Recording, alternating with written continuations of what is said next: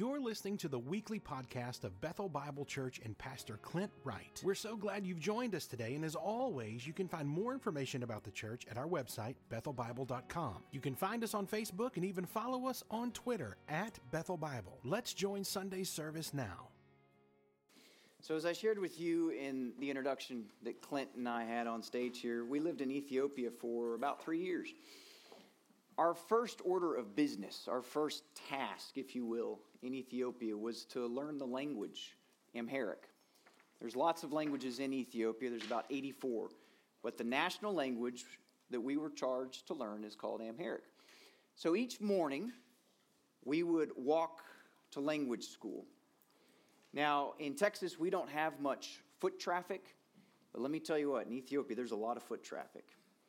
And our language school was uphill and against the foot traffic.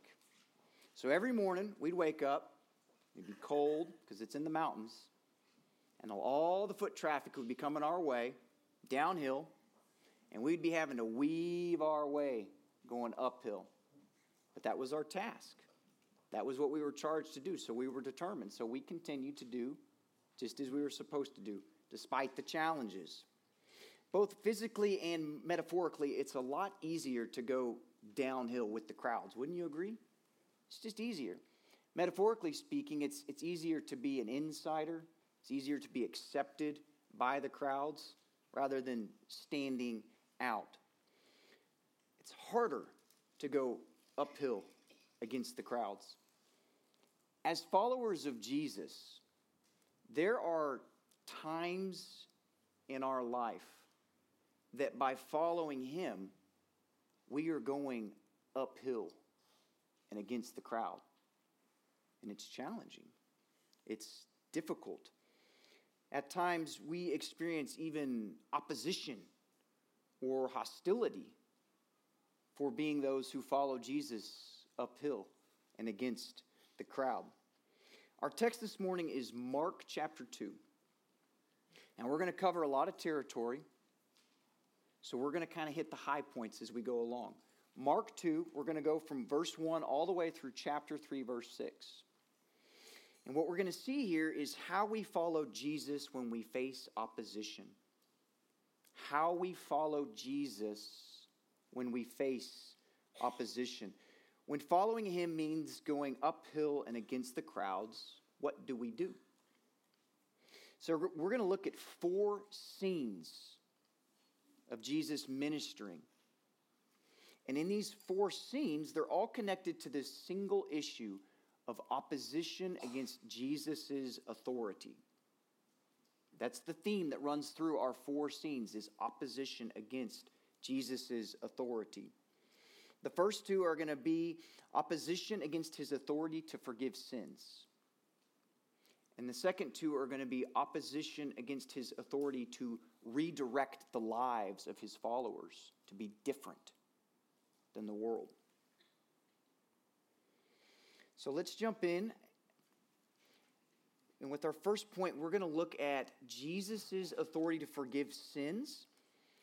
And we as believers today, proclaiming that Jesus has the authority to forgive sin will at times provoke opposition. It will. We're going to see specifically in chapter 2, verses 1 through 12, we're going to see that the self righteous rejected the Son of Man's authority to forgive sins. So read with me verses 1 through 12 in chapter 2. And when he returned to Capernaum after some days, it was reported that he was at home. And many were gathered together so that there was no more room, not even at the door and he was preaching the word to them. And they came, bringing to him a paralytic carried by four men. And when they could not get near him because of the crowd, they removed the, the roof above him. And when they had made an opening, they let down the bed on which the paralytic lay. And when Jesus saw their faith, he said to the paralytic, Son, your sins are forgiven. Now some of the scribes were sitting there questioning in their hearts. Why does this man speak like that? He is blaspheming. Who can forgive sins but God alone? And immediately Jesus, perceiving in his spirit that they thus questioned within themselves, said to them, Why do you question these things in your hearts? Which is easier to say to the paralytic, Your sins are forgiven, or to say, Rise, take up your bed, and walk? But that you may know that the Son of Man has authority on earth to forgive sins, he said to the paralytic, I say to you, Rise, pick up your bed, and go home. And he rose and immediately picked up his bed and went out before them all, so that they were all amazed and glorified God, saying, We never saw anything like this. Okay, in verse 7, this charge of blasphemy, he is blaspheming. Who can forgive sins but God alone? Literally speaking, this is the focus of this particular passage. It's, it's not the healing of a paralytic, it's this divine claim to forgive sins and their opposition against Jesus' claim. And this, this blasphemy charge is actually boxed in by two sayings of Jesus to the paralytic that your sins are forgiven. In verse 5, he says, Your sins are forgiven. And then again in verse 9, he says, Your sins are forgiven. So he's boxed in, the author Mark, this charge of blasphemy with these two claims of Jesus, the Son of Man, that your sins are forgiven. So that's really the issue at hand here. And he makes it clear that he does have authority to, in fact, forgive sins in a handful of ways. One is he actually heals the man, it's a divine act of healing. Another is he refers to himself by this term, Son of Man. Now, this term, Son of Man, comes from the Old Testament, Daniel chapter 7, and it's a fascinating term. In Daniel 7, verses 13 through 14, the Son of Man is one like God. He receives from the throne of heaven the authority to rule the earth. And by Jesus saying, I am the Son of Man, forgiving sins, he is essentially saying, Not only has God sent me to rule, but he has sent me to forgive sins. In fact, it is through the forgiveness of sins that you will enter into the kingdom of God. So he's bringing these two concepts together for his audience as he's teaching them, as he's reshaping for them what it means to have a relationship with God.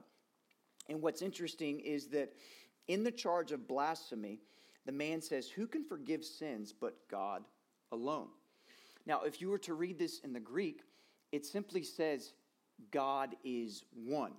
And it's been translated idiomatically to say God alone can forgive sins. But here's my point the original audience who was reading this text as it was written in Greek, they would have seen God is one. And that would have immediately taken their minds back to the Shema in the Old Testament. And they would have heard in their head, Hear, O Israel, the Lord your God, the Lord is one. And so, what Jesus is doing here is he's reshaping for them who God is. That he's a triune God. Yes, he is one, but Jesus, as God the Son, has authority on earth not only to rule, but to forgive sins. Praise Jesus. So, this is, this is a key issue that we're going to see throughout the rest of this passage. But what we see in our next passage, our next scene, is that the self righteous they have denied their neediness for God's cure. They've denied their neediness for the cure of the physician. So read with me verses 13 through 17. He went out again beside the sea, and all the crowd was coming to him, and he was teaching them. And as he passed by, he saw Levi, the son of Alphaeus, sitting at the tax booth, and he said to him, Follow me. And he rose and followed him. And as he reclined at table in his house, many tax collectors and sinners were reclining with Jesus and his disciples. For there were many who followed him. And the scribes of the Pharisees, when they saw that he was eating with sinners and tax collectors, said to his disciples, Why does he eat with tax collectors and sinners? And when Jesus heard it, he said to them, those who are well have no need of a physician, but those who are sick. I came not to call the righteous, but sinners. within this passage, we see Jesus redefine for us what it means to be a follower, what it means to be a disciple. This is actually in the book of Mark, the very first mention of that term, disciple. We see it mentioned twice in verses 15 and 16. But what I want you to notice is it's boxed in with these other two terms sinners and tax collectors. So look, in verse 15, we see tax collectors and sinners. And then just keep going down to verse 15, you see disciples. Now, follow with me to verse 16. After disciples, we see he was eating with sinners and tax collectors, and then again, disciples. And as we continue, we see finally again tax collectors and sinners. So we have this, this sandwich, if you will, of tax collectors, sinners, disciples, tax collectors, sinners, disciples, tax collectors, sinners. In Jesus' day and age, to be a disciple, to be a follower, meant to be someone who was self righteous, someone who was presenting himself or herself in such a way that they were following God according to his law. They considered themselves to be at right standing with God. Jesus has totally inverted that. He is saying, I am with my disciples who themselves are sinners. You see, before God, we are all on a level playing field. None of us has the righteousness within us to be at a right standing with God. And Jesus is thus demonstrating that for us. It is the sinner who becomes the disciple. And that is each and every one of us. It is those who recognize their need for the physician's cure that become the disciple. And Jesus makes that clear in verse 17 with his mission statement Those who are well have no need of a, of a physician, but those who are sick. I came not to call the righteous, but sinners. The healthy ones in this passage are the self righteous, those who think, I'm a good person. I go to church, I give to charities, I don't abuse my family, I don't need a cure. Jesus is showing us that no, before God, whose holiness is unreachable, we are all sick. We are all sinners. We all need the cure of the physician, Jesus Christ. So, this is really at the core of his kingdom mission. And he's making that clear to us. But we're also seeing a measure of hostility. We've already seen it with the charge of blasphemy. And now we're seeing it with these self righteous ones who are turned off by the company Jesus keeps. On Friday, I had the opportunity to actually be here in White House at a local business owner's shop. He's just opened up business and he's invited all kinds of uh, employees in from all over the U.S. So it was really a great opportunity. And the goal was for me just to meet some of these guys who are coming from the north and invite them to church. But what started off just as a, a lunch meeting snowballed into me having the opportunity to share the gospel. It came out of nowhere. So here I am standing with this crowd of men, sharing with them their need for a Savior. I didn't get any rejection externally, I didn't get any opposition or pushback externally. But I also didn't get anyone say that they needed that salvation. It was most likely probably similar to what the Pharisees are doing here this, this heart rejection, this internal rejection. And that's most likely what we will experience here in East Texas. But if you go to Seattle, as I heard Clint talking about, and you're sharing the gospel there, don't be surprised if you experience opposition for the proclamation that they are sick in need of the cure from the physician Jesus. No one likes to be called a sinner. And it's uncomfortable for us to do that. As I was in that, that shop, that warehouse, sharing the gospel, I was uncomfortable. Because no matter how you package the gospel, if you're sharing it faithfully, you're essentially telling them that they fall short of God's standard and are in need of salvation. That's awkward. But that's at the heart of Jesus' mission And that's at the heart of our mission as well as we follow him. So let's look now at Jesus' authority over our lives. We are following him. Being in the world, but citizens of God's kingdom, our Christian lifestyle can be misunderstood. Perhaps some of you have experienced that.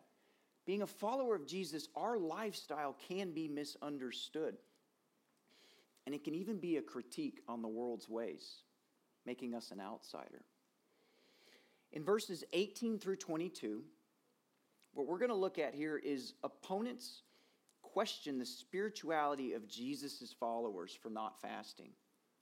That was what brought this conversation to a head that we're going to look at is they were questioning whether or not Jesus' followers were really spiritual because they weren't fasting. Read with me 18 through 22. Now, John's disciples and the Pharisees were fasting, and people came and said to him, Why did John's disciples and the disciples of the Pharisees fast, but your disciples do not?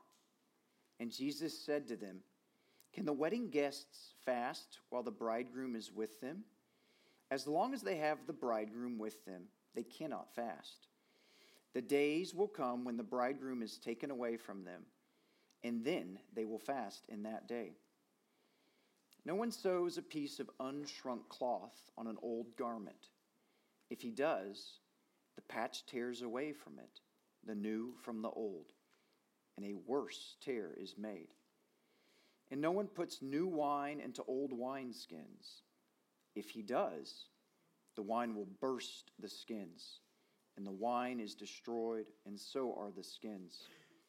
But new wine is for fresh wineskins. Twice in this episode, Jesus uses this phrase, the bridegroom is with him. I am the bridegroom, I am with my disciples. In the Old Testament, this terminology, bridegroom, was used for Yahweh in regards to his covenant relationship with his people, his faithfulness by way of covenant with his people. And so, Jesus, as the bridegroom, is claiming to be Yahweh. And in this passage, he's, he's pointing us to the reality that there is a new covenant that will be made in his blood. But what's the point of this unshrunk cloth, old garment, new wine, old wineskins garment? This is really the heart of this particular episode. And Jesus merely uses the issue of fasting to bring this to the surface. The point of the contrast in verses 21 and 22 of these, these differences is that anything we depend upon to maintain our right standing relationship with God is old wineskins, is old cloth. Jesus is demonstrating for us that he is bringing something new, and it's what he has done for us that makes us spiritual. It's not what we do for God that makes us spiritual. The Pharisees were using fasting as kind of a way to separate the righteous from the unrighteous. They added additional fasting days on top of the law. And Jesus is saying, no, there's, there's new wine, there's new wineskins. That new wine, those new wineskins, is this concept of the new covenant where our sins are forgiven because of what he's done for us. Anytime we attempt to prove to God our worthiness, we are pouring new wine into old wineskins, and that can be disastrous. So, what are our old wineskins that we're pouring our new wine into? What is it that we do as Christians in some attempt to prove to God, I am spiritual? I am worthy of your love. What do we do to show others that we are spiritual? Jesus is warning us in this passage that if we attempt to define for ourselves what it means to be spiritual by doing things for God, it can have a disastrous consequence in our spiritual life. Anytime we attempt to prove to others just how spiritual we are, it can be disastrous in our walk with God. Again, the issue is not so much fasting, it's living in the safety of that new covenant, living in the, the fellowship that you have with the faithfulness of the bridegroom. For the Pharisees, this was turning their world upside down. They had developed a system of works based righteousness, and Jesus is saying, No. I am fulfilling the Old Testament, and I am bringing something new new wine, new wineskins. He alludes to the fact in verse 20 that it's only through his death that this is accomplished. In verse 20, he says, The days will come when the bridegroom is taken away from them. This idea of being taken away has a connotation of, of violence. And his death certainly was one of violence. It's through the cross that Jesus died for us guilty sinners. It's through the cross that the new wine and the new wineskins are ours, to be in a relationship with the bridegroom. So, new wine is for fresh wineskins, verse 22. This is Jesus' conclusion on the matter of what constitutes true spirituality. So that now, when we fast, or when we give, or when we attend church, it's not to earn favor from God, it's a response for what God has done for us in Christ. It's an act of worship. It's not trying to turn God's eyes towards you and say, I love this person more now because of their faithfulness. It's being assured in the love God already has for you in Christ. There's tremendous freedom in that. So the disciples are going to pluck grain in our next scene here. So read with me in verses 23 through 28, where we see Jesus continue to push the envelope, to continue to challenge old ways old concepts that were social norms at the time. The disciples plucking grain on the Sabbath under the direction of Jesus, it actually critiqued and threatened the old order of religion of the Pharisees. Read with me verses 23 through 28. One Sabbath he was going through the grain fields, and as they made their way, his disciples began to pluck heads of grain. And the Pharisees were saying to him, Look, why are they doing what is not lawful on the Sabbath? And he said to them, Have you never read what David did? When he was in need and was hungry, he and those who were with him, how he entered the house of God in the time of Abiathar the high priest, and ate the bread of the presence, which is not lawful for any but the priest to eat. And he also gave it to those who were with him. And he said to them, The Sabbath was made for man, not man for the Sabbath.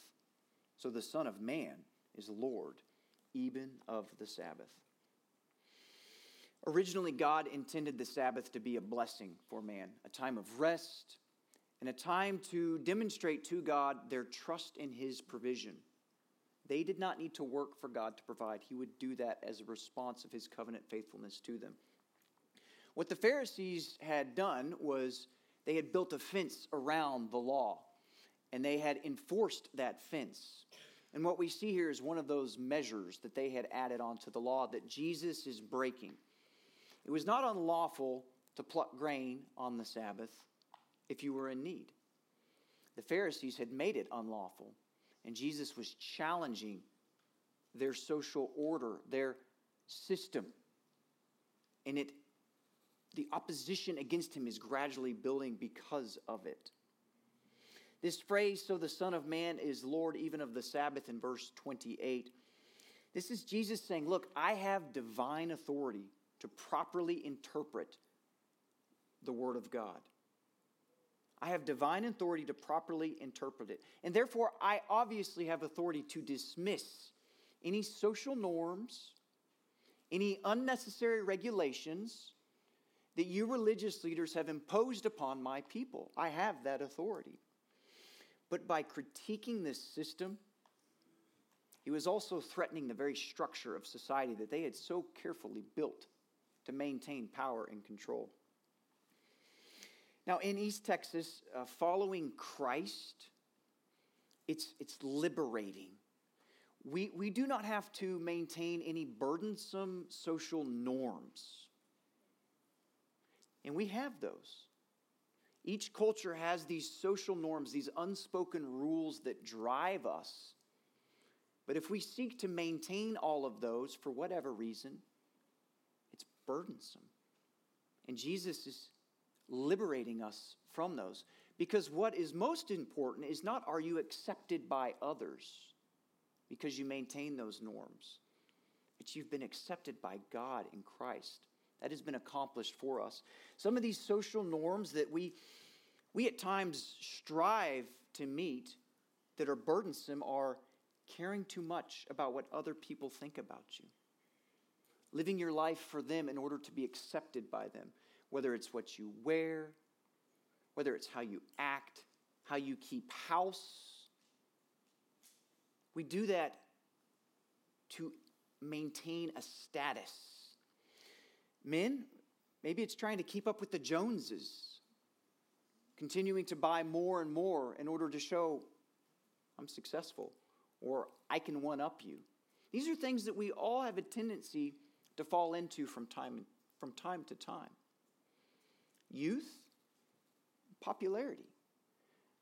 You have a desire to be accepted by your peers. You have a desire to be cool. And that desire oftentimes leads you to do things that are hurtful.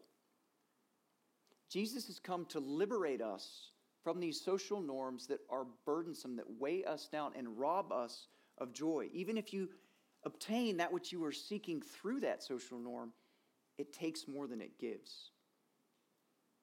Joy comes walking with the Lord, no matter what other people think. So, how do we follow Jesus against the crowds?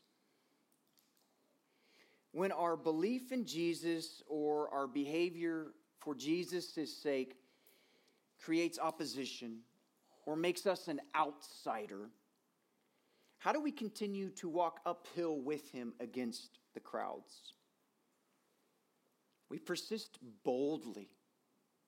We persist boldly, being single minded for God's kingdom purposes. And Jesus is going to demonstrate that for us in our closing passage here, verses 1 through 6. Jesus did not allow his opponent's intimidation to prevent him from advancing God's kingdom by making someone whole. Jesus is surrounded by opposition, and it's been mounting. Each of these episodes we've been looking at, it's been growing as he continues to advance God's kingdom by doing the Father's will. And we're going to see Jesus in this passage demonstrate for us this persistent boldness that we ourselves are to follow him in. Read with me 3 1 through 6.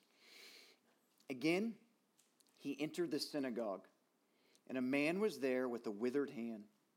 And they watched Jesus to see whether he would heal him on the Sabbath, so that they might accuse him. And he said to the man with the withered hand, Come here. And he said to them, Is it lawful on the Sabbath to do good or to do harm, to save life or to kill? But they were silent. And he looked around at them with anger grieved at their hardness of heart, and said to the man, Stretch out your hand. He stretched it out, and his hand was restored. The Pharisees went out and immediately held counsel with the Herodians against him, how to destroy him. Jesus knew their hardness of heart, verse 5. He knew their thoughts. He knew the conclusion of this act, verse 6, that they would go out to destroy them, destroy him. By even knowing this, Jesus demonstrates for us his single mindedness to advance the kingdom of God. He didn't allow the opposition to dictate for him his actions, his desires. His focus was on the Father's will to make this man whole, thus demonstrating the kingdom, his power as king. It's a challenge to be persistent, to be bold. It's a process for each and every one of us. Some days we do that. Some days we choose to be outside with Jesus. Others, other days, the opportunities passes us by, and we seek comfort in those social norms, being accepted as one of the crowd. But do you know why we can be persistent and bold and single minded? Do you know where our confidence comes from? For those of us whose sins have been forgiven in Jesus, we have the assurance of resurrection. We have the assurance that no matter how severe the opposition comes, we who have been forgiven by Jesus will be bodily resurrected into the kingdom. And our passage this morning actually makes that connection. It makes the connection of this forgiveness of sins with rising into the kingdom. Back at our first passage of the morning, chapter 2, in verses 9 and 11 and 12, we're going to see this connection. I'm going to just read to you verses 11 excuse me, verse 10. But that you may know that the Son of Man has authority on earth to forgive sins, he said to the paralytic, verse 11, I say to you, rise, pick up your bed, and go home. What Jesus is doing for us today, as well as for the original audience, is he's bridging a connection between forgiveness of sins, which comes from him, and rising from the dead. This word rise in our passage in chapter 2 is the exact same word that Mark will use for Jesus rising from the dead in chapter 16. The connection is there. We can be bold, we can be persistent, we can choose to be outsiders with Jesus, we can choose to walk uphill against the crowd, advancing God's kingdom, because those of us whose sins have been forgiven will rise from the dead when Jesus returns, and we will enter into God's eternal kingdom. That gives us the foundation to stand on. That is where our boldness comes from. That is where our persistence is nestled, not in our strength. It's in what Jesus has done for us and what he will do for us. We have nothing to fear and everything to gain. The apostles understood this the Apostle Peter and the Apostle John, do you know what they prayed for after they were beaten by the Jewish leaders for proclaiming the gospel? Boldness to continue to proclaim the gospel. And they did. Do you know what the Apostle Paul asked the Philippians to pray for him while he was sitting in jail, waiting for his trial? He asked for boldness to clearly proclaim the gospel at his trial, which might mean his death. And he proclaimed it. This is good news for us as God's people. So, friends, in conclusion, following Jesus in discipleship, going uphill against the crowds, it will bring opposition. It will make us outsiders. But being with Him, being with our bridegroom, that is what life is about. That is what it means to follow Him. He is with us. And so we can be persistent, we can be bold, we can proclaim and display His kingdom. Thanks again for listening to the podcast today. We hope that you were blessed and encouraged. If you have questions or comments, we want you to let us know. Simply send your thoughts to questions at bethelbible.com. Thanks for spending time with us and be sure to join us next week on the Bethel Bible Podcast.